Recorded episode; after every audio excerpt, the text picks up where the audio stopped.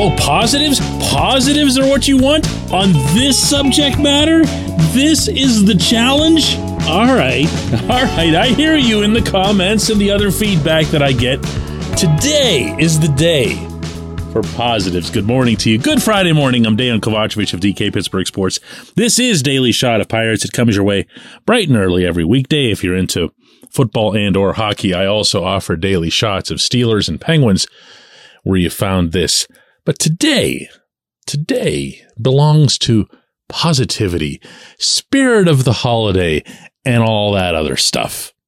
I'm going to pull it off. I am telling you, in the same time span that this, I was about to say woe begotten, this franchise has somehow alienated itself from its only regular contributing really good player, I'm going to find a way to do it. And I'm uh, actually going to turn serious here and pull it off.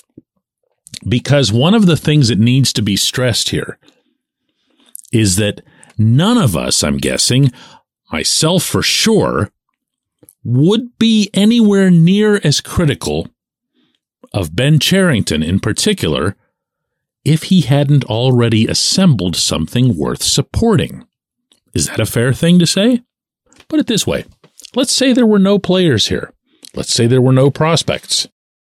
Would you care if anything was being done toward fortifying the 2023 roster? Nope. Not at all. You'd be calling for his head. I know I would. But that hasn't happened.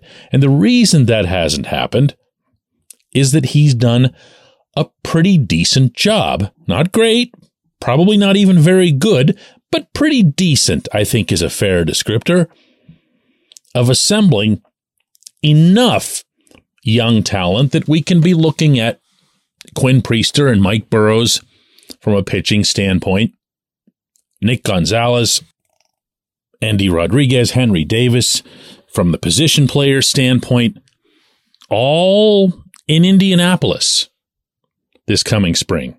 That's a pretty nice handful of prospects.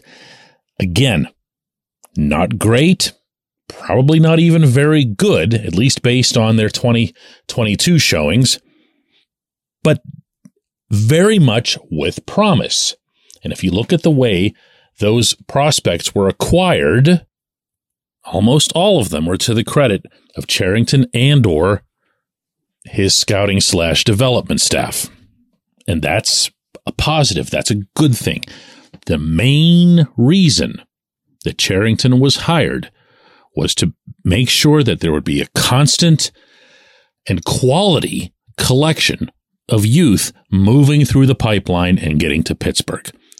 Am I doing all right so far? I am? Yeah? Okay, good. I'm going to keep trying it after this break.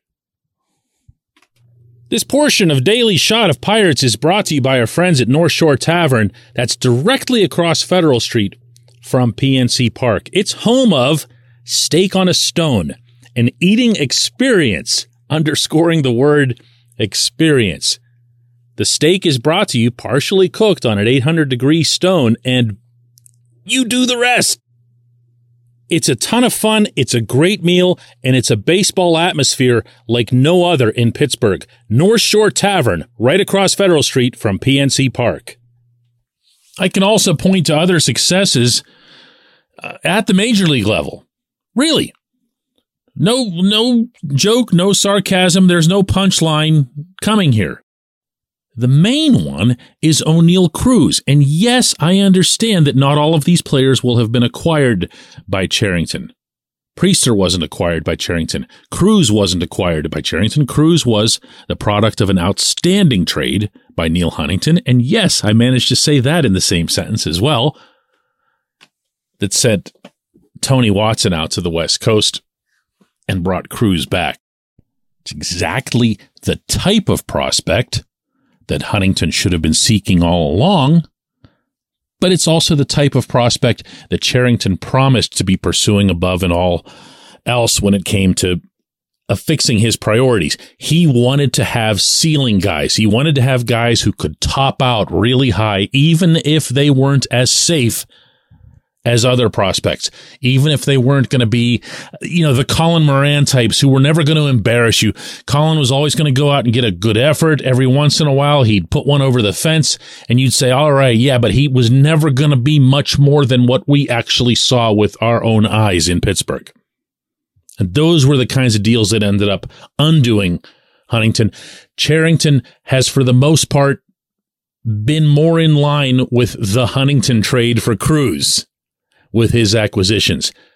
That said, Cherington and his staff had to play a part in getting Cruz to the major league level while also managing the kid's own desire to stay at shortstop and being flexible enough that even though they sent every signal conceivable that they didn't want him to stay at shortstop, they still gave in and understood and respected that if you have that bat, at the shortstop position, you can do a lot of things with your lineup.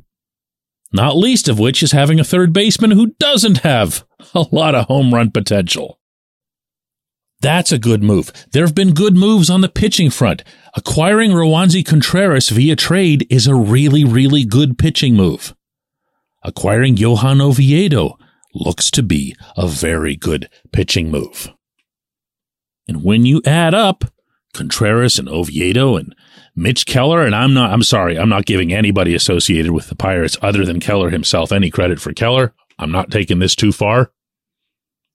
But then you add into that Luis Ortiz seemingly coming out of nowhere with 100 mile an hour gas. All of a sudden, the one thing that seemed the most impossible for the Pirates to achieve in the short term now doesn't seem all that crazy, does it? Meaning that they could have a competitive rotation with a whole lot of question marks and a whole lot of experience to still be gained and everything else, but it's taking shape in my eyes sooner than I expected, just within the framework of the rotation. Let's remember that Cherington also acquired David Bednar and that he was instructed at a high enough level here that he quickly and deservedly became not just a closer, but an all star closer. And I'm looking at the clock here. I think I did it. I think I, I think I did a whole segment on positives here, and I never once mentioned that they alienated their best. Oh, I just did it when we come back, J1Q.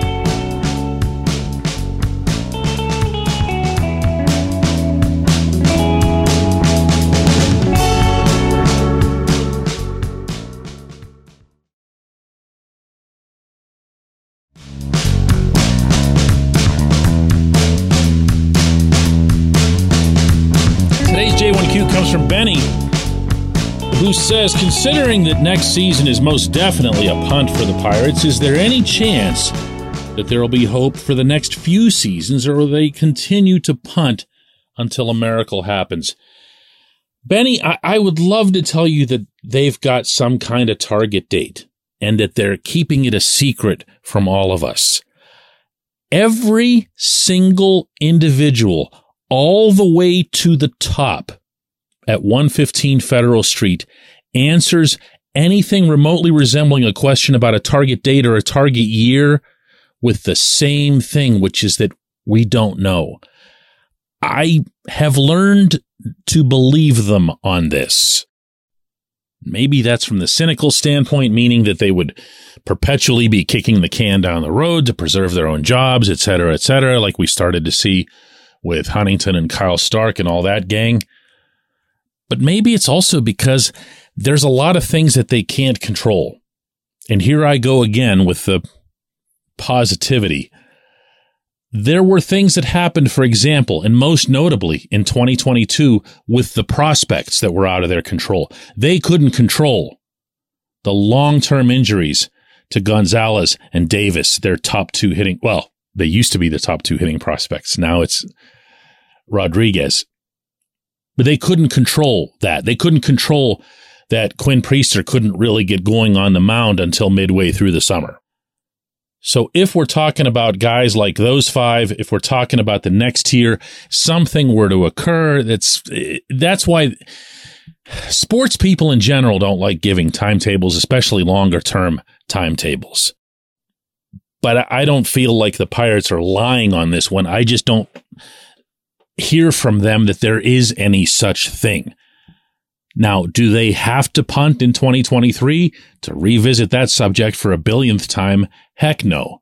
And finally, maybe because of the Reynolds spat, you're starting to hear Cherington and others in the organization acknowledging that, that it is time. I looked like the fool for three or four months being the only one to say it. Now they're saying it. So does their saying it accelerate the timetable as kind of a, you know, self-fulfilling prophecy? Maybe, but I don't think so. I think it's just verbiage until you see moves that look different, like moves from the past, then they're just doing the same thing. Oh, and by the way, spending roughly the same amount of money. Oh, and by the way, still prioritizing Super 2 over having players come up, get experience in the majors, and maybe even make the team in Pittsburgh a little bit better or a lot better.